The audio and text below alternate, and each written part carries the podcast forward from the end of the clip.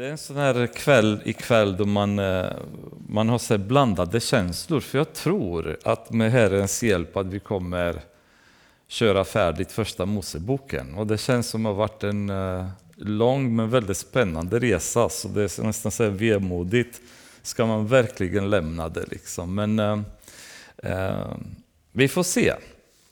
Det kommer bli ett antal kapitel nu som är väldigt berättande, så vi kommer inte stanna jättemycket Eh, vid varje kapitel eftersom det finns inte så mycket innehåll och man inte vill gå på historiska detaljer. Så att ehm, vi kommer förhoppningsvis hinna med, med 46, 47, 48, 49 och 50 kapitlet. Då. Så spänn säkerhetsbältet då. Men det kommer gå ganska fort återigen i och med att det blir väldigt mycket eh, berättelser.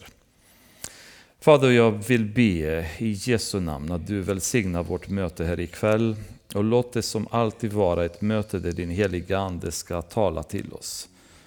Jag ber att ehm, våra hjärtan ska vara på rätt ställe, Herre, så att vi är samlade här tillsammans i Jesu namn. Inte för att glorifiera oss själva, inte för att synas själva, inte för att få, få fram vår egen agenda, Herre, utan för att Jesus ska prisas, Jesus ska belysas och din vilja ska ske, Herre.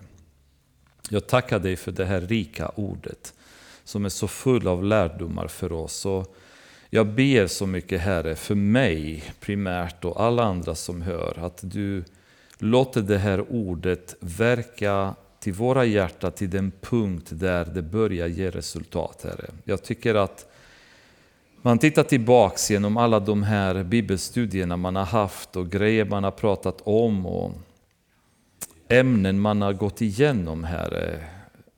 Och sen tittar man tillbaka på ens eget liv och ser att det är fortfarande så lite utav allt man har lärt sig som man i själva verket sätter i praktiken, Herre. Och man känner sig besviken som ditt barn när man inte kan leva, Herre, så som du vill att vi ska leva, när vi inte återspeglar dig i våra liv, Fader. Men jag tackar dig och prisar dig för att du är god och nådig och tålmodig med oss. Och ikväll igen så ber jag dig om nåd, så du hjälper oss, Herre, att stå på våra ben, för utan din hjälp så klarar vi inte det. I Jesu namn. Amen. Kapitel 45 slutade med att eh, Jakob får beskedet om att Josef lever. Förresten, ser ni, det är lite mörkt i kyrkan, men eh, ser ni texten i Bibeln? Så ni inte kommer undan med att inte läsa Bibeln bara för att ni inte ser. Ja, det är bra. Ehm, Jakob fick reda på att Josef fortfarande var vid liv och han blev så otroligt glad så han fick nästan hjärtinfarkt kan man säga. Ehm, men bestämmer sig direkt när han hör att Josef lever att vi drar ner till Egypten direkt, packar ihop allting. Farao hade ändå skickat alla vagnar för att hämta dem. Bestämmer sig att han drar iväg till Egypten. Och där kommer vi till kapitel 46. Israel bröt upp med allt han ägde. När han kom till Beersheba offrade han slaktoffer åt sin far Isaks Gud. Och Gud talade till Israel i en syn om natten och sade Jakob, Jakob. Han svarade, här är jag. Då sade han, jag är Gud, din fars Gud. Var inte rädd för att resa till Egypten, för jag ska där göra dig till ett stort folk. Jag ska själv följa med dig till Egypten och jag ska också höra, föra dig tillbaka därifrån. Och Josefs hand ska sluta dina ögon. När Jakob nu drar iväg, så, så han bodde i Hebron, så han åker nu från Hebron till Beersheba och från Beersheba så kommer den stora öknen som de behöver passera så att säga, för att komma vidare till eh, Eh, norra delen av, av Egypten. och det är i princip sista anhalten innan de kommer in över gränsen eh, in i öknen mot Egypten. Och Beersheba var dessutom stället som förknippades väldigt mycket med hans förfäder, med både Isak och Abraham som hade varit där. Så när han kommer till Beersheba så vill han eh, passa på att ta ett slaktoffer där för Herren.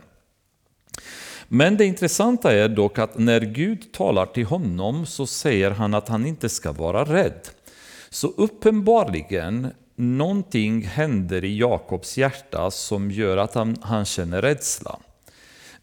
Och varför han gör det så vet vi inte, ehm, så vi kan bara spekulera. Men vi, vi vet att resa till Egypten hade förknippats med ett stort misslyckande i Abrahams fall. Och Isak var på väg i sin tur att åka till Egypten när Gud stoppade honom och inte tillät honom att gå vidare till Egypten. Så det Exakt vad det berodde på vet vi inte, men det kan mycket väl ha varit en osäkerhet eh, kring vad som händer framöver. Är det, är det meningen? Ska han? Ska han verkligen inte? Och Det intressanta är att när Jakob fick reda på att Josef levde så bestämde han omedelbart att vi reser ner till Egypten. Han konsulterade inte Gud i det beslutet. Utan det var ett spontant beslut. Han var full av glädje. Jag måste träffa Josef en gång till. Och det är ganska intressant för att det kan vara sådana situationer i våra liv när, när saker och ting känns så självklara för oss. Så att vi inte ens anser att vi behöver fråga Herren.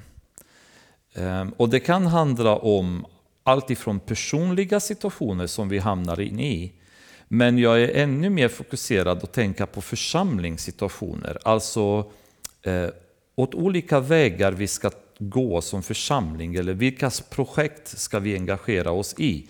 Det finns ju grejer som på något sätt känns självklara, att det här kan inte vara något dåligt. Och då bara, det är bara att köra, vi behöver inte fråga Herren ungefär.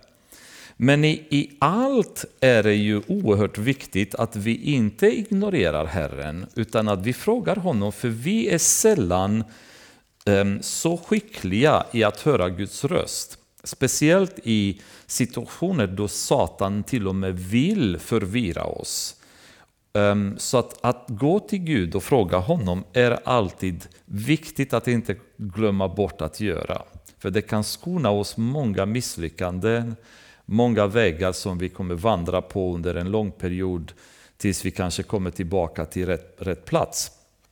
Och Det var vad jag tänkte, för nu är det ungefär, ungefär 25 år sedan Gud har i alla fall i Bibeln talat till Jakob. Vi vet inte om han har talat till honom, men det inte finns i texten i Guds ord.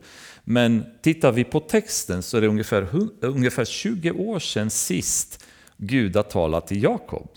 Så det är också en sån där grej, när vi läser Bibeln ibland så får vi en sån här känsla av att Gud talade till folket hela tiden, eh, Jesus helade hela tiden, apostlarna helade hela tiden, eh, mirakel hände hela tiden. Men tittar man noga då kan vi se att det kan dröja jättemånga år mellan olika mirakel eller olika helanden eller olika tilltal från Gud. Och det är också bra för oss att på något sätt ha i, i tankarna, för inom pingströrelse så är kanske många utav er uppväxta med den här inställningen när det var eh, eldiga möten där folk hoppade upp i bänkarna och ropade så säger Herren och man på något sätt saknar den här profetiska atmosfären. Jag har alltid varit lite tveksam kring det där. Utan den enkla anledningen att jag ser inte riktigt det i Bibeln agera på samma sätt. Utan när de situationerna förekommer i Bibeln, när människor ställer sig upp och säger så säger Herren, det är oftast profetier som hamnar i nyckelsituationer, i kritiska tillfällen, antingen när man söker vägledning eller när man tilltalar mot synd och så vidare. Då. Så Eh, vi tror på något sätt att vi inte lever ledda av heliganden därför att människor inte ropar så säger Herren på våra möten idag lika mycket. Men det behöver inte alls betyda det. Utan heliga anden kan leda på väldigt många andra sätt än att, att eh, mirakel sker varje dag eller profetier sker varje dag, tilltal sker varje dag. Så nu har vi i princip enligt Bibeln 25 år sedan sist vi har en konversation mellan Jakob och Gud. Så det har gått många år och vi vet inte vad som har hänt däremellan. Men nu vet vi däremot att Jakob på eget bevåg bestämmer sig att dra till Egypten.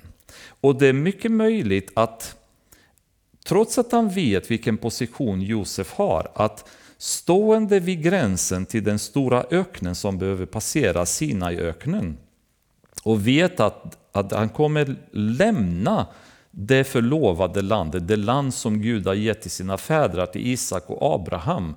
Och han kommer gå till ett annat land med allt han har, hela sin familj, alla hans barn, alla hans släktingar, allt han äger. Så kan det vara så att det kryper en viss rädsla i hans liv. Och det är ju problemet. När vi inte vet att det vi gör är sanktionerat av Gud, att det finns en stor risk att på vägen så börjar vi bli rädda. Därför att vi är osäkra på om vi befinner oss på rätt plats. Är det vi gör rätt? Är den, den, den väg som vår kyrka går på korrekt? Är mitt liv på rätt väg? Är min, min inställning till saker och ting korrekta? När jag inte har Guds stämpel på det så blir jag osäker, jag blir rädd. Jag, jag börjar bli rädd för människornas kritik också. Vi pratade på bönemötena om en, en, ehm, vad ska man säga, ett problem som man kan se i svensk kristenhet där många personer i ledande positioner duckar för att ta ställning i väldigt eh, viktiga frågor för vår tro. Och anledningen är jag helt övertygad om, det kan finnas fler, men en stor anledning det är att de är rädda för vilken hagelstorm de kommer dra på sig från Aftonbladet, från media, från politiker, från alla möjliga organisationer i landet. Och den rädslan så kanske håller dem tillbaka.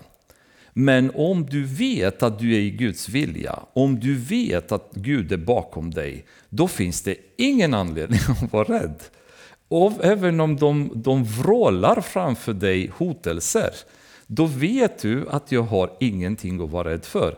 Och jag pratade med Patrik om det, just om Sadrak, Mesak och Abednego, som säger till Nebukadnessar att eh, Nebukadnessar, alltså vare sig Gud räddar oss eller inte så kommer vi ändå inte tillbe den här statyn. Så för dem spelade det ingen roll vad resultatet var. De bara visste att de var fullständigt i Guds vilja genom att inte tillbe statyn.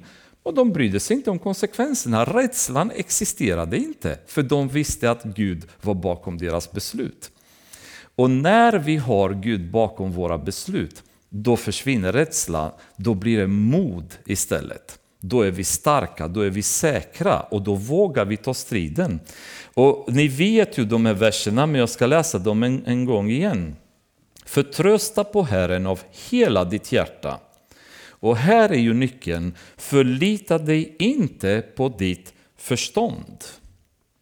Det är det som är vårt problem idag. Vi förlitar oss på tok för mycket på vårt sätt att resonera, på vår intelligens, vårt sätt att planera en budget för en församling, vårt sätt att, jobba, därför att vi, många utav ja, kyrkofolk idag är VD, ekonomer, kanske jurister och så vidare. Och så tar vi den erfarenheten och vi tror att Guds församling styrs på samma sätt. Men Gud säger tydligt, förlita dig inte på ditt förstånd. För i Guds rike fungerar saker på ett helt annat sätt. Gud kommer ta beslut för att förvirra de smarta eller de intelligenta som det står på ett ställe. När Paulus säger, varför har Gud valt oss? För att förvirra de intelligenta, för att förvirra de vise, för att förvirra de smarta. Gud gör saker med församlingen som kan vara så tokiga utifrån ett världsligt perspektiv men som ingår perfekt i hans plan och i hans vilja. Och kommer vi med vårt förstånd med vår kunskap, med vår livserfarenhet. Vi har jobbat i olika bolag, vi vet hur man gör saker, vi vet hur man bygger, hur man finansierar, hur man drar in fonder och så vidare. Var kommer vi då? Det är ju det är en katastrof, ett katastrofalt läge.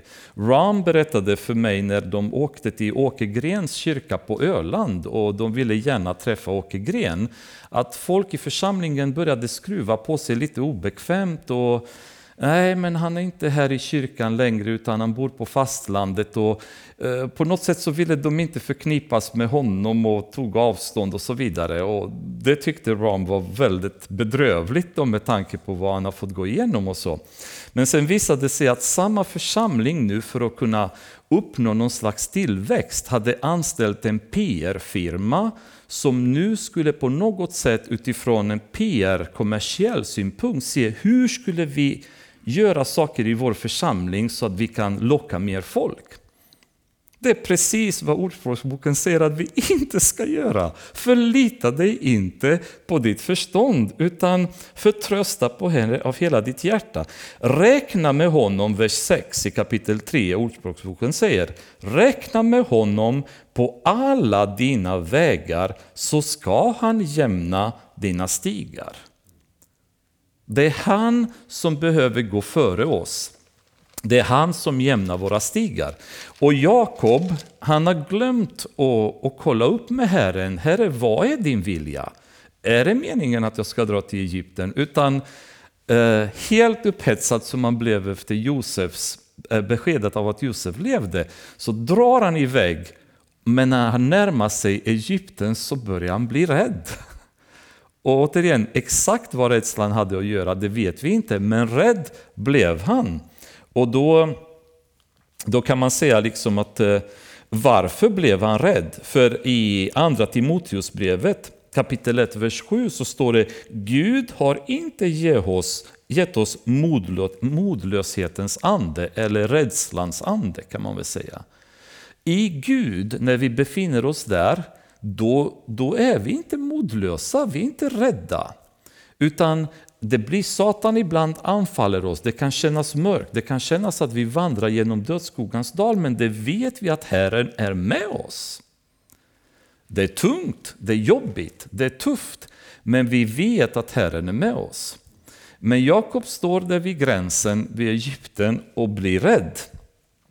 Men det som är så fantastiskt då, det är ju att att i det här fallet så, så möter honom Gud ändå. Men det intressanta är, kolla hur Gud möter honom. Och Gud talade till Israel, vers 2. Och vad säger Gud till honom? Säger Gud Israel, Israel? Det var hans nya namn. Så först, vers 2 börjar säga Gud talade till Israel. Men hur ropar Gud på honom? Hällfångare, hällfångare med sitt gamla namn. Samma gamla Jakob, du är igen igång så som du alltid har varit. Du är igång på egen maskin. Han ropar på honom, hällfångare, hällfångare. Inte Israel, det nya namnet som han har gett honom.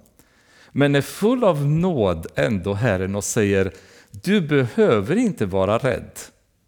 Jag vill att du ska gå till Egypten och jag går före dig. Det är precis som Ordspråksboken säger. Att han reser före honom där. Jag ska själv följa med dig till Egypten, jag ska också föra dig tillbaka därifrån. Det vill säga att du kan vara säker på att du kommer ha mitt stöd i den här resan. Och det, det hade varit kanske mycket trevligare ibland att vi söker Gud på rätt sätt.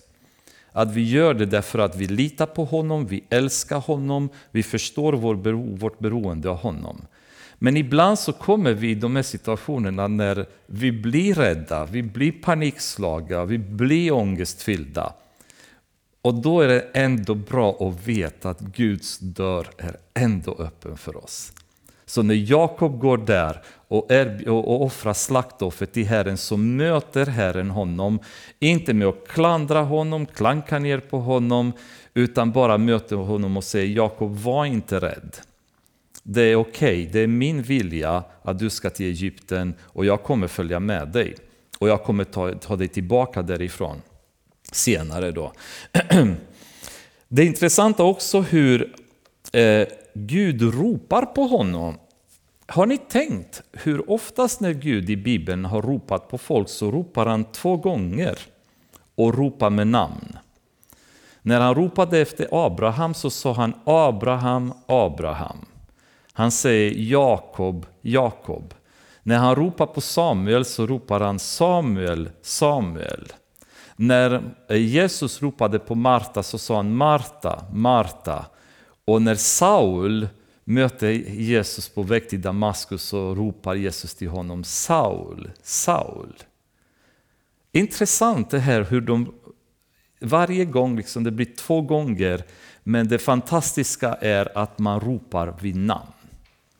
Man skulle kunna ha ett helt bibelstudium med vad det innebär att kunna leva och ha en Gud som känner oss vid namn.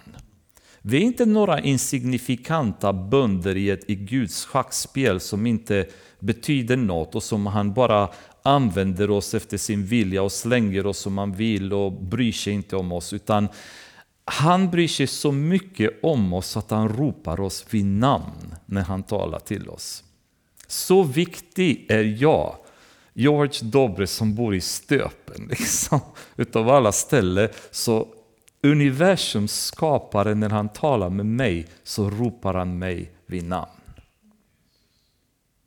Vi kan inte stanna så mycket för vi har många kapitel att gå igenom, men det är så fantastiskt när man tänker på det, att Gud ropar, ropar vid namn när han talar till oss. Um, om vi öppnar i femte Moseboken kapitel 31.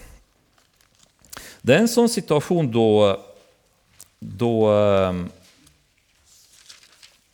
Israeliterna närmar sig sin vandrings slut då genom öknen.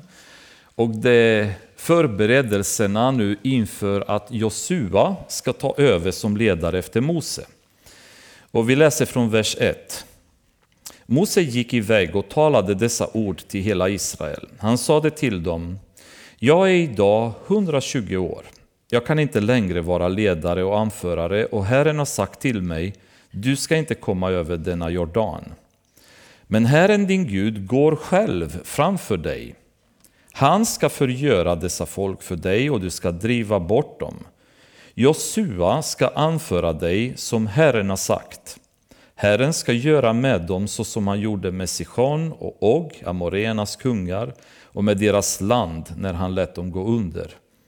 Herren ska överlämna dem till er, och ni ska göra med dem alldeles så som jag befallt er. Och här kommer vers 6. Var starka och frimodiga, var inte rädda eller förskräckta för dem, för Herren din Gud går själv med dig. Han ska inte lämna dig eller överge dig. Sedan kallade Mose till sig Josua och sade till honom inför hela Israel var stark och frimodig, för du ska gå in med detta folk i det land som Herren med ed har lovat deras fäder att ge dem, och du ska utskifta det åt dem som arv.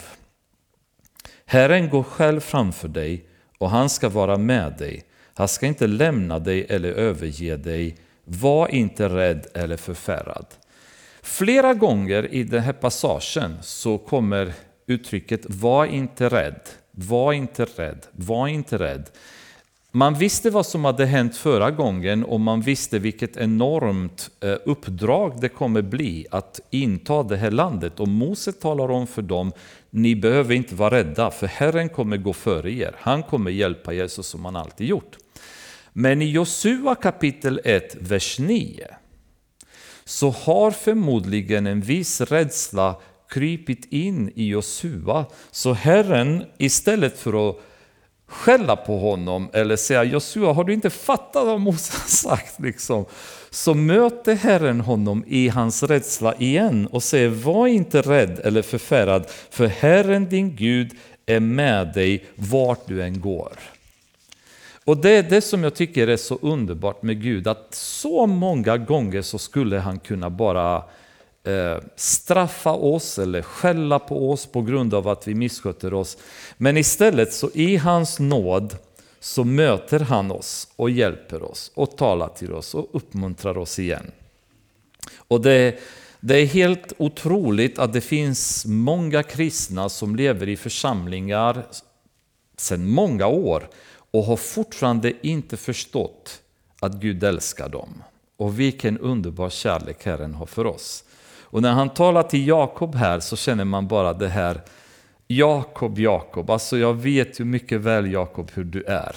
Men var inte rädd, jag är med dig i den här resan.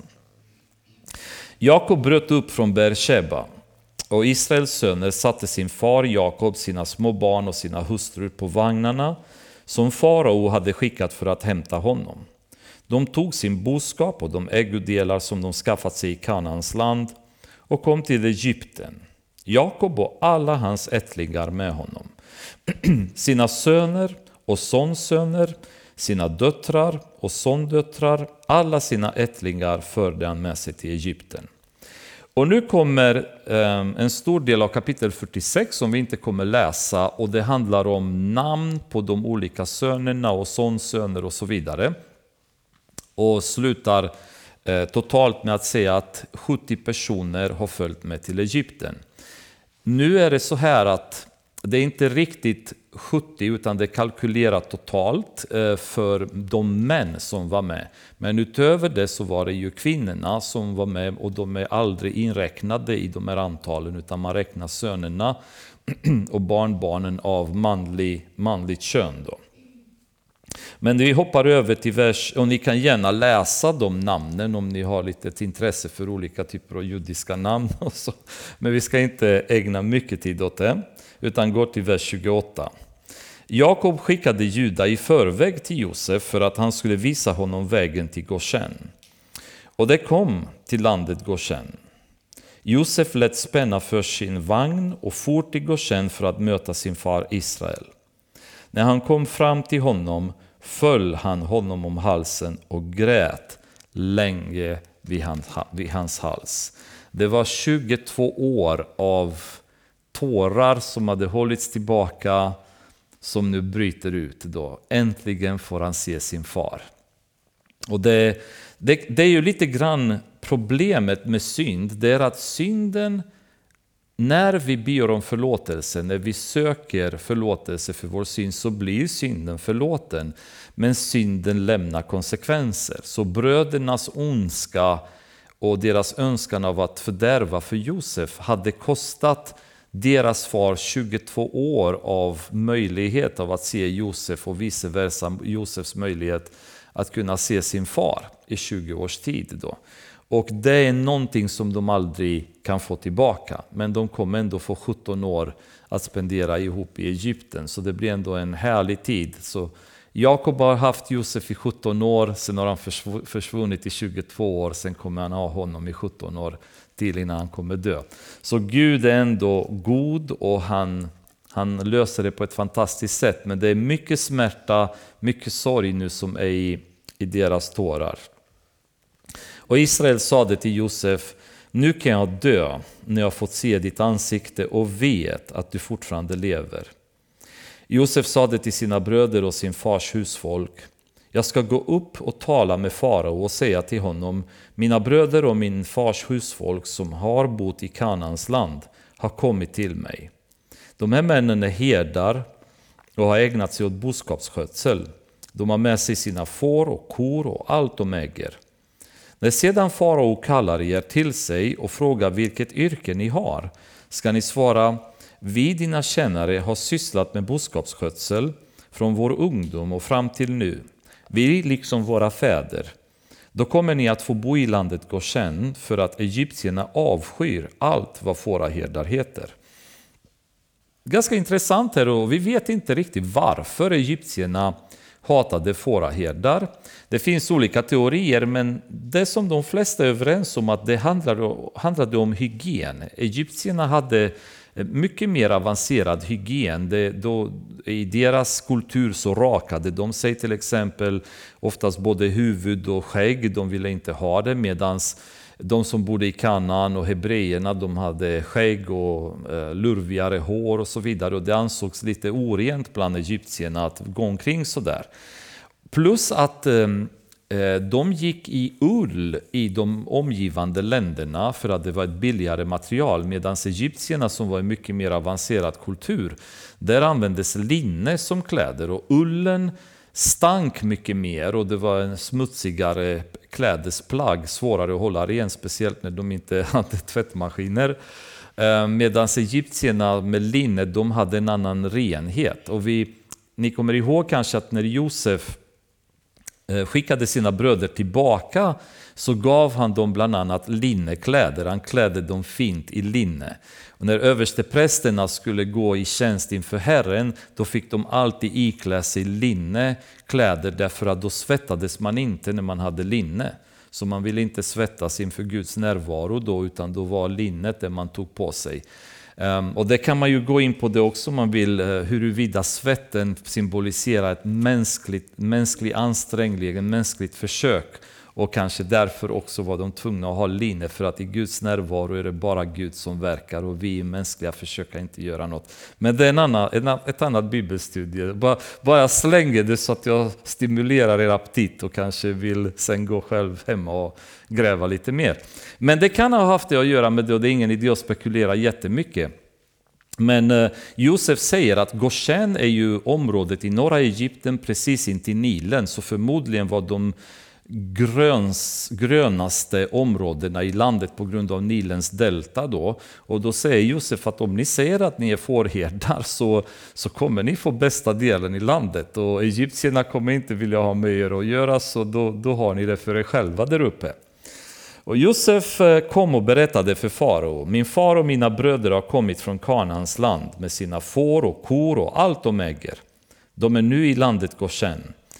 Han hade valt ut fem av sina bröder och förde dem eh, inför farao. Då frågade farao och hans bröder, vad har ni för yrke? De svarade farao, dina tjänare är fåraherdar, vi liksom våra fäder. Då sa de också till farao, vi har kommit för att bo här i landet en tid, för dina tjänare har inget bete för sina får eftersom svälten är svår i Kanaans land. Så låt dina tjänare bo i landet Goshen. Då sade farao till Josef, din far och dina bröder har alltså allt sammans kommit till dig. Egyptens land ligger öppet för dig. Låt din far och dina bröder bo i den bästa delen av landet. Låt dem bo i landet Goshen. Och om du vet att några bland dem är dugliga män, så sätt dem till uppsyningsmän över min boskap. Så det är helt fantastiskt, liksom. de kommer dit direkt och farao säger förresten, om du vet att dina bröder är duktiga, se till att de får uppsyningsjobb över mina män. Alltså, Guds folk blir alltid välsignat.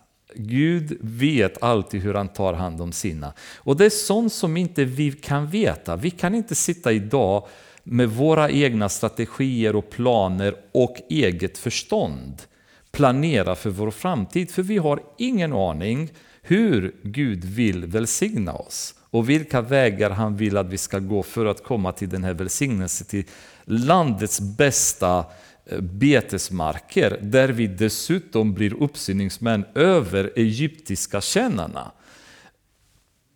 Samtidigt som vi är ett folk som egyptierna egentligen inte ens gillar. De vill inte ens ha med oss att göra. Vi vet att när de åt ihop med Josef så fick egyptierna äta separat för de kunde inte äta ihop med hebreerna. Så det var inte så att det var någon slags kärleksrelation till hebreer, tvärtom, egyptierna såg ner på dem. Men farao säger Josef, du, du har varit så duktig på att sköta mitt land, så om du råkar ha likadana bland dina, dina bröder som du är, se till att de är uppsyningsmän, för då, då vet farao, då kommer jag tjäna bra med pengar igen, liksom om dina kommer sköta mina boskap. Inte visste de att det skulle bli så. Sedan hämtade Josef sin far Jakob och förde honom fram inför farao, och Jakob hälsade farao. Och farao frågade Jakob, hur många år har du levt? Jag, jag, tror att det var intonationen i frågan. Man kan säga, hur många år har du levt?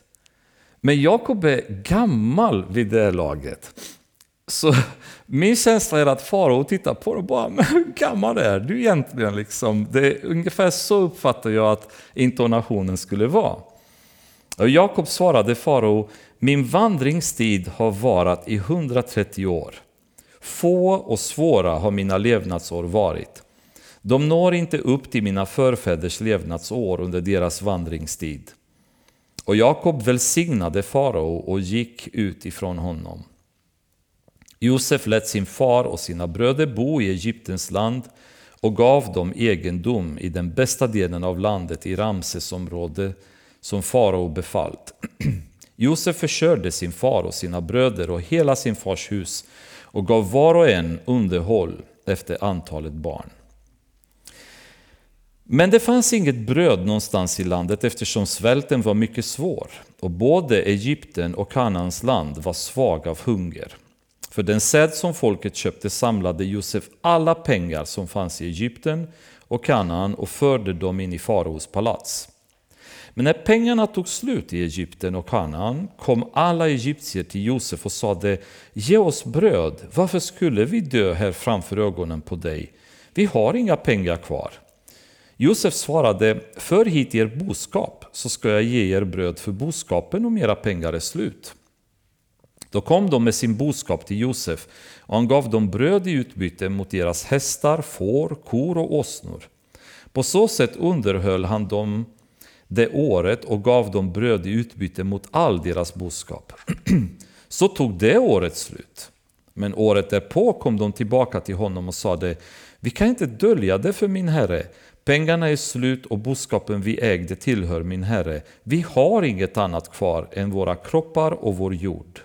Varför skulle vi dö här framför dig, eh, vi och, vi och vår åkerjord? Köp oss och vår jord för bröd, så ska vi med vår jord bli faraos slavar. Ge oss bara utsäde så att vi får leva och inte dör och åkerjorden inte läggs öde. Då köpte Josef all jord i Egypten åt farao. Alla egyptierna sålde sina åkrar eftersom svälten var så svår och åkerjorden blev faraos egendom. Folket flyttade han till städerna från ena änden av Egypten till den andra. Men prästernas jord köpte han inte eftersom prästerna hade sitt bestämda underhåll av farao och levde av det som farao gav dem. Därför behövde de inte sälja sin jord. Och Josef sade till folket, nu har jag köpt er och er jord åt farao. Här har ni utsäde så att ni kan beså jorden. När skörden kommer in ska ni ge en femtedel åt farao. Men fyra femtedelar ska ni själva ha till utsäde och till mat åt er och ert husfolk och era små barn. De svarade, du har räddat vårt liv, Herre. Låt oss finna nåd för dina ögon, så ska vi vara faraos slavar. Josef gjorde det till en lag som gäller än idag för Egyptens jord, att femtedelen av skörden ska ges åt farao. Det var bara prästernas jord som inte blev faraos egendom så bodde Israel i landet Goshen i Egypten. De skaffade sig ägodelar och var fruktsamma och förökade sig mycket.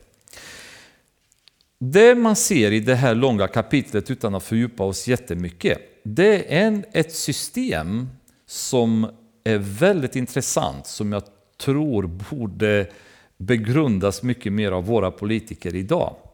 Eh, och det är ett system där det är bistånd mot prestation.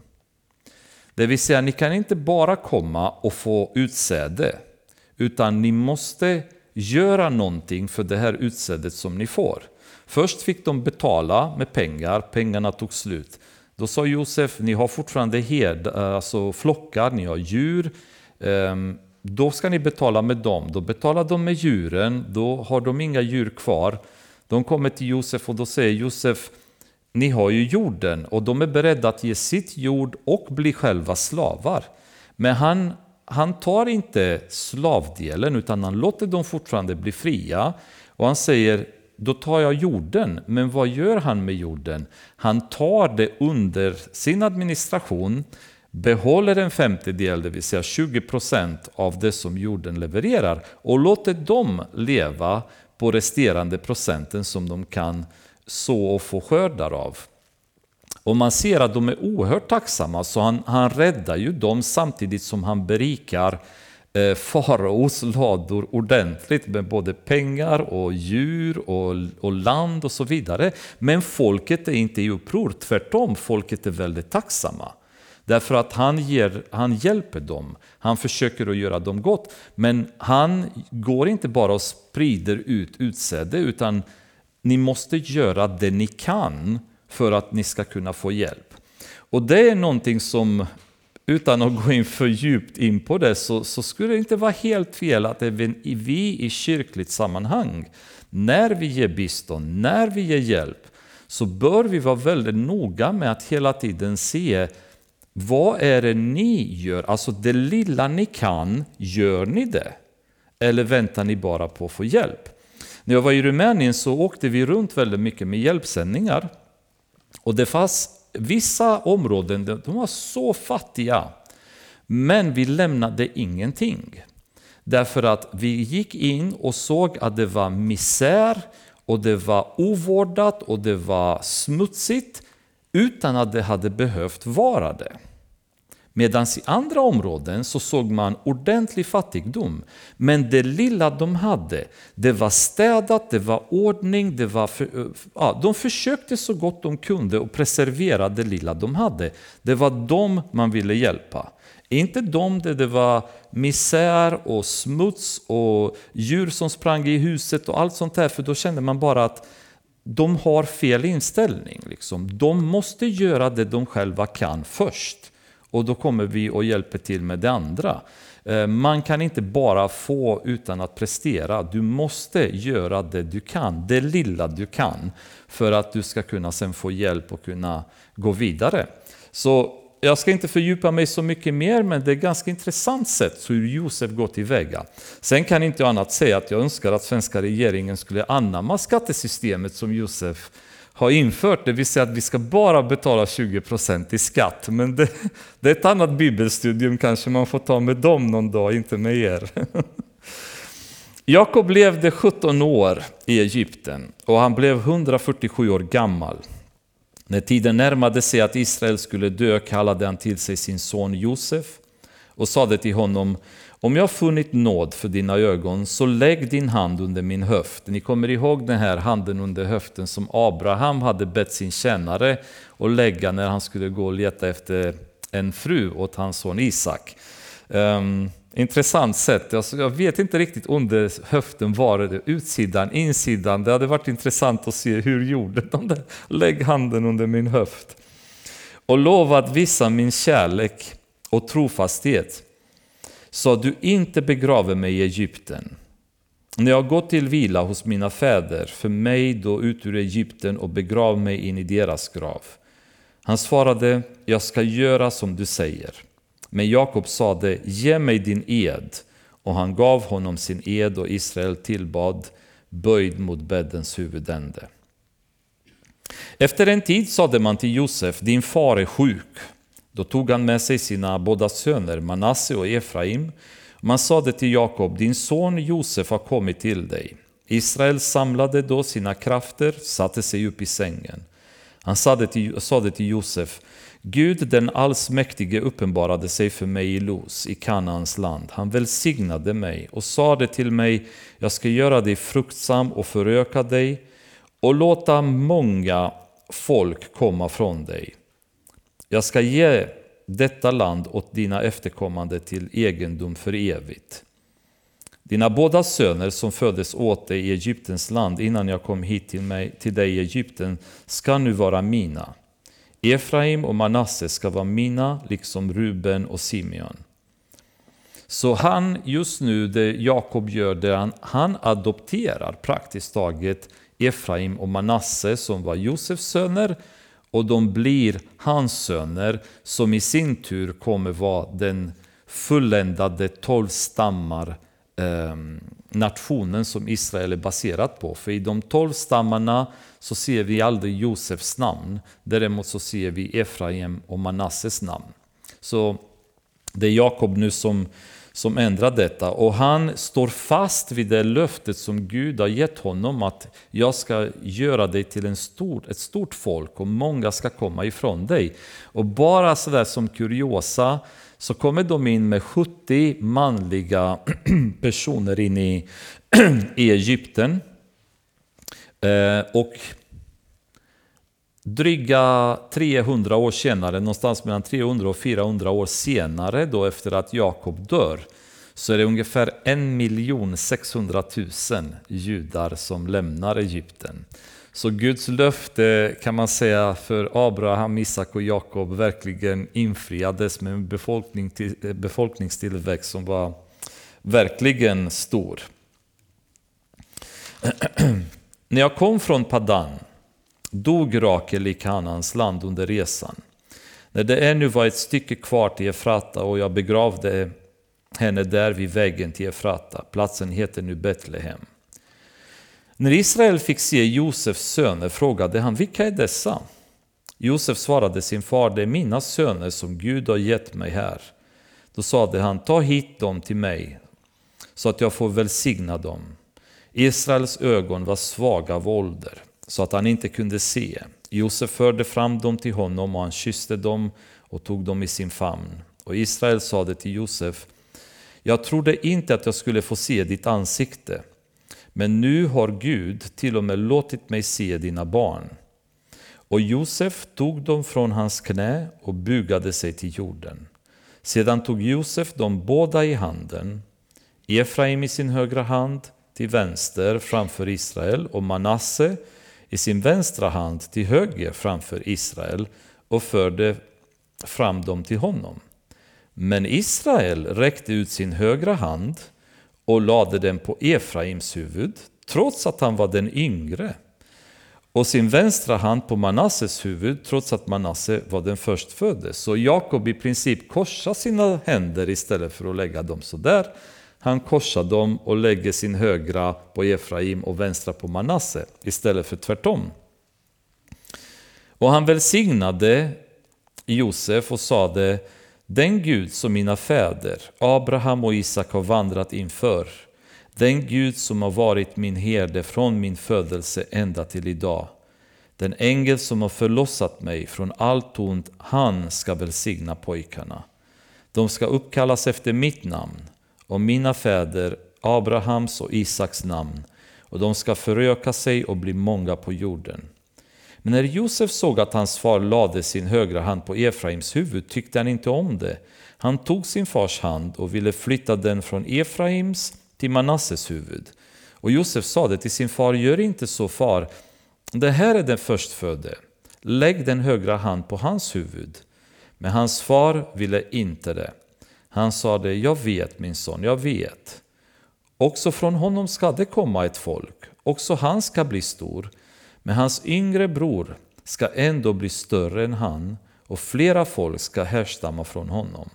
Och han välsignade dem på den dagen och sade, i dig ska Israel välsigna och säga, må Gud göra dig som Efraim och Manasse. Och han satte Efraim före Manasse. Därefter sade Israel till Josef, se jag dör, men Gud ska vara med er och föra er tillbaka till er fäders land. Och utöver det jag ger dina bröder ger jag dig ett bergsrygg som jag tog från amoreerna med mitt svärd och min båge. Bergsryggen var den som de hade tagit från folket i Shechem, eh, som de hade dödat efter våldtäkten på Dina. På Dina. Och det är intressant hur de här bara lite så små detaljer, den här bergsryggen, bara är viktigt att du, du kommer få det och så. Men vi förstår väldigt mycket nu när den nya staten Israel har kommit till, eh, till stånd, hur alla de här detaljerna de är så meningsfulla för judarna, därför att det här är ju identitet för dem som nation, ett bevis också för att det här landet tillhör oss genom arvedel. Så det, det, är inte för intet att de här har lämnats i Bibeln, därför att mycket väl så kanske visste Herren att det kommer en tid när de här detaljerna är viktiga för att kunna bedöma vad judarna, vad Israel, Israel har rätt till enligt den lag som Gud har gett. Kapitel 49 kommer vi mer eller mindre hoppa eh, igenom därför att det han gör nu i kapitel 49, Jakob, det är att han tar varje barn han har och uttalar en slags profetia över dem, eller en beskrivning av hur de är och uttalar en profetia. Och det kan man säga historiskt sett så kan det vara intressant att fördjupa sig lite mer och se hur de här profetiorna verkligen har eh, besannats. Men den ena som jag vill stanna till här, det är ju Ruben, som Jakob eh, uppenbarligen inte har glömt bort att Ruben har haft en sexuell relation med hans andra fru. Och på grund av det så blir inte Ruben längre betraktad som förstfödde, utan det blir Josef istället. Så Josef kommer vara den som tar Rubens ansvar framöver. Då. Men eh, i övrigt så får ni gärna läsa det och det är väldigt intressant och för de är det profetiska uttal som man gör över varje barn som man sen ser att de har besannats väldigt, väldigt bra när de har kommit in i landet Israel och historiskt sett därefter. Så det är intressant men vi kommer inte spendera så mycket tid kring det. Vers 29. Sedan befallde han dem och sade, jag ska nu samlas till mitt folk. Begrav mig hos mina fäder i grottan på hetiten Efrons mark. I grottan vid fältet i Makpella, mittemot Mamre, i Kanans land, den som Abraham köpte till gravplats av hetiten Efron.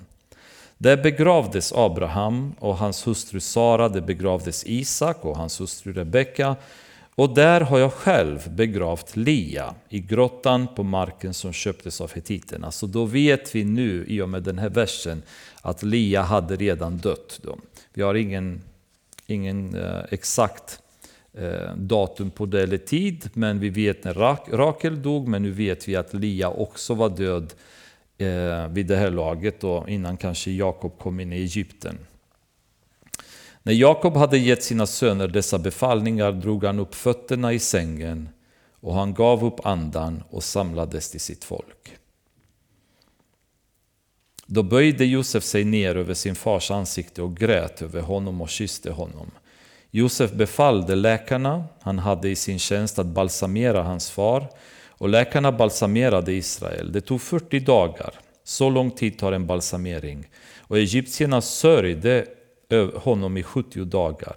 När sörjedagarna efter honom var över sade Josef till faraos husfolk Om jag funnit nåd för era ögon ber jag er säga dessa ord till farao.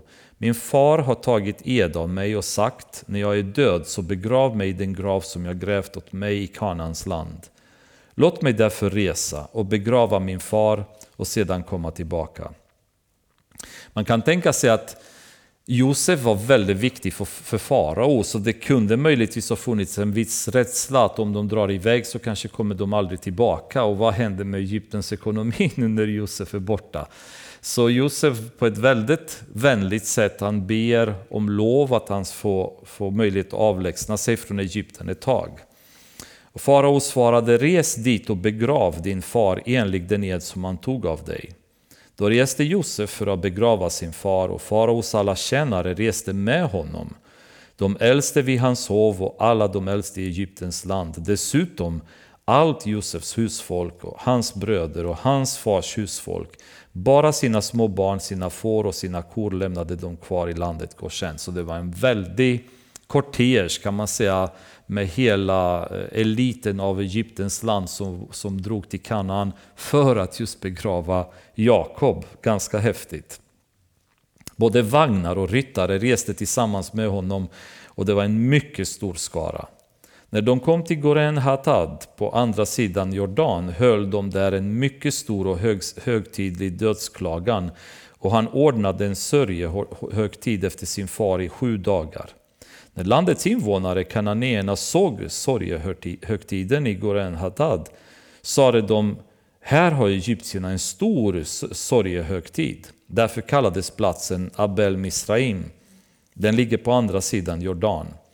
Jakobs söner gjorde med honom som han hade befallt dem. De förde honom till Kanaans land och begravde honom i grottan vid fältet i Makpella, den mark som Abraham hade köpt till gravplats av hetiten ifrån mittemot Mamre.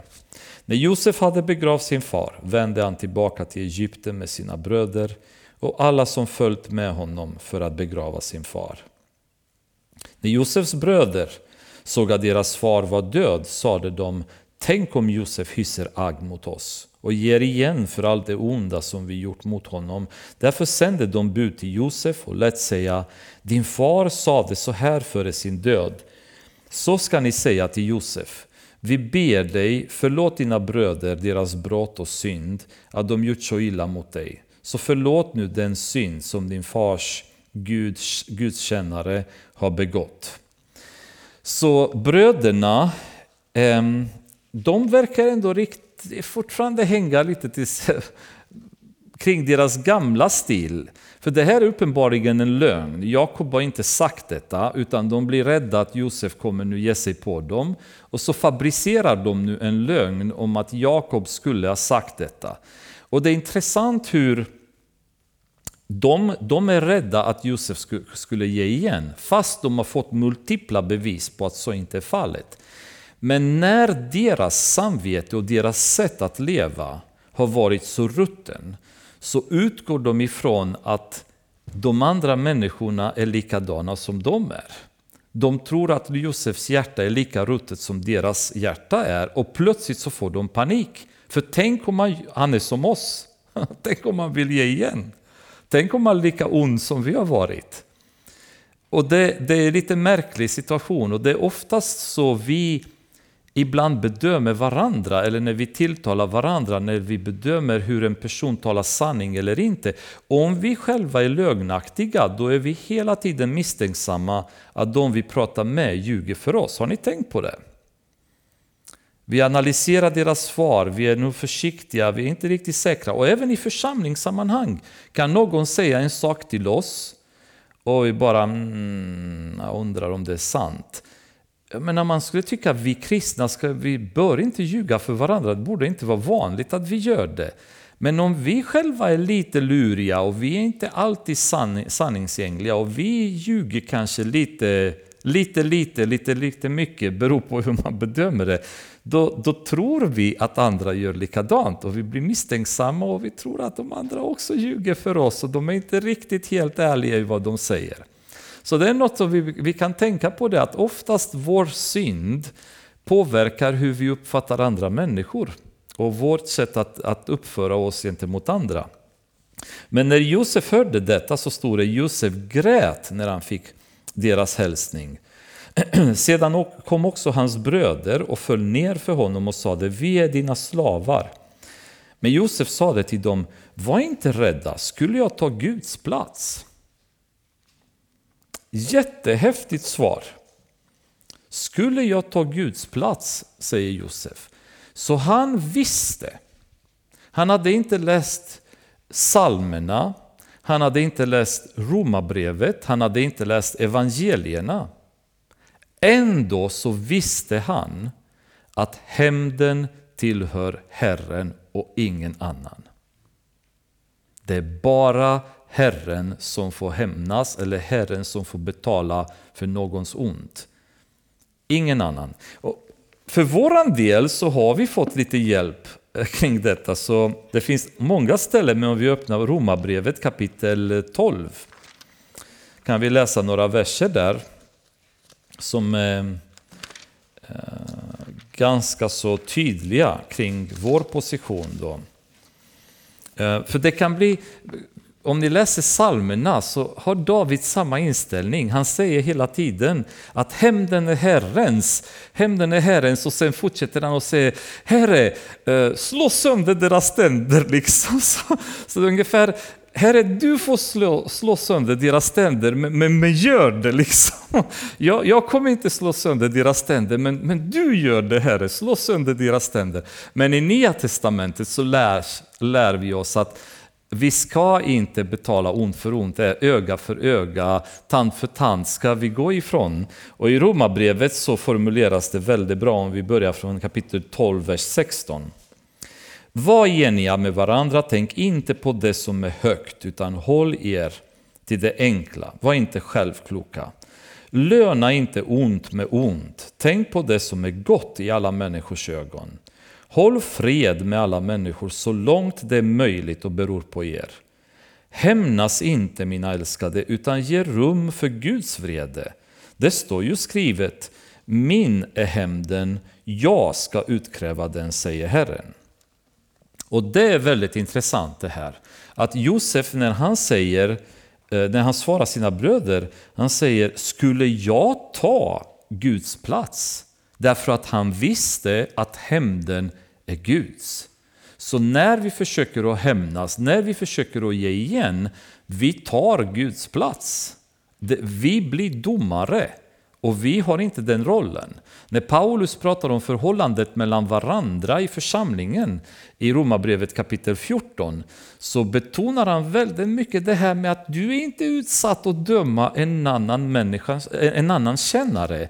Utan du ska bara göra det Gud har kallat dig till att göra och han är domare. Han kommer döma hur den andra har uppfört sig och gjort sitt jobb. Det är inte din uppgift, det är inte det Gud har kallat dig till. Och Josef säger det här, ska jag ta Guds plats?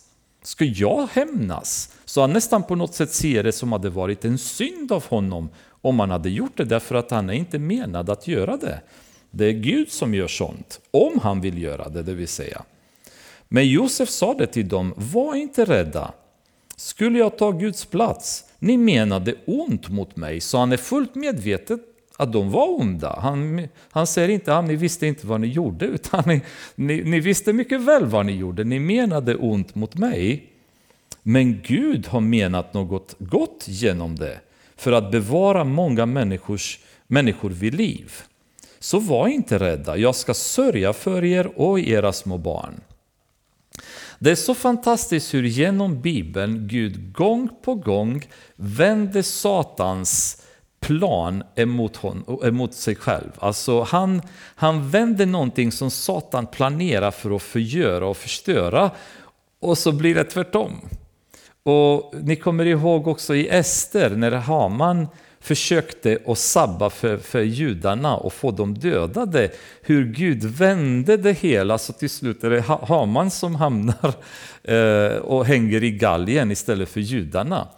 Så du kan inte gå emot Guds plan. Eh, Gud vinner alltid, men Satan försöker permanent. Men Gud jämt vänder det så det går emot honom. De som söker ont, det är de som blir drabbade. Det, det är de som, som behöver betala priset.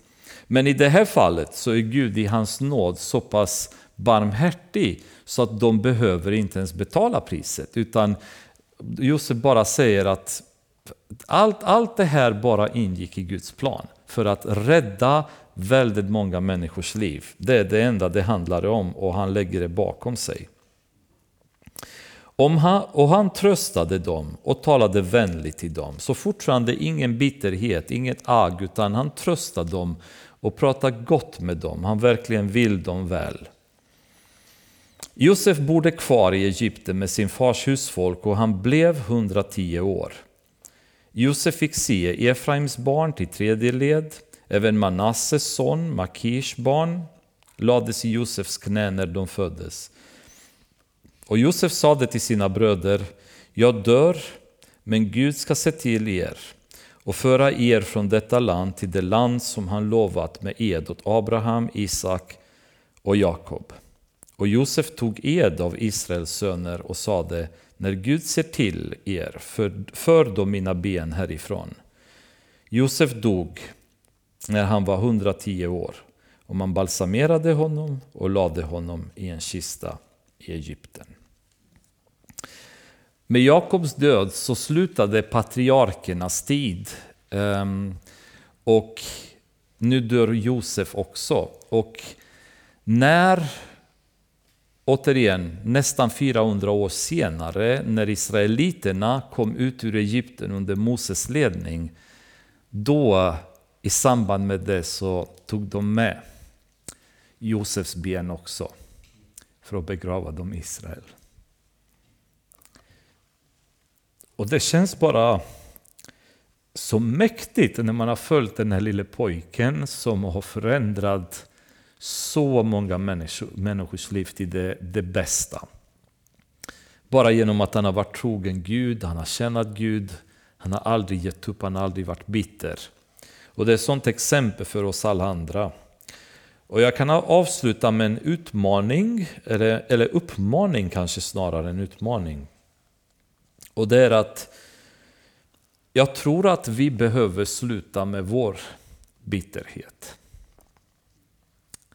i församlingar. För det är det som tär väldigt mycket på oss. Det är så mycket konflikter, det är så mycket eh, irritation, det är så mycket prat bakom ryggen. Vi behöver mer utav Josefs attityd. Vi behöver lämna saker i Guds händer och vi behöver ägna oss åt, åt det som är gott och det som Gud har kallat oss till att ägna oss åt. Är det någon som gör något fel eller något som inte lever som man ska? Vi får be, vi får stödja och vi får lämna de människorna i Herrens händer. För han vet vad han ska göra. Och hans nåd är mycket större med vissa, mycket kortare med andra. Vi kan inte veta sånt. Men så mycket mer av Josef behövs i våra församlingar. Den kompromisslöshet som Josef levde med, accepterade inte synd, accepterade inte världen i hans liv. Den eh, som man säga, plikttrogenhet som man hade också i sin tjänst. Att ta sig an saker och fullfölja dem och göra dem bra under Herrens ledning. Och vara den personen som respekterar Guds plan. Han vet att Gud är trofast, Gud är trogen. Saker händer inte så som man själv har tänkt. Men han bara gör det som Gud kallar honom idag till att göra. Och vad som händer imorgon, det får Gud sköta. Och det får vara en, eh, en avslutning för oss från den här underbara boken som återigen det känns sorgligt att lämna. Eh, det hade känts väldigt naturligt att fortsätta nu med andra Moseboken. Men jag vill inte gärna frångå en bok i Gamla Testamentet, en bok i Nya Testamentet och jag känner, jag längtar så efter nu en period där vi ska få mycket av Jesus på bibelstudierna.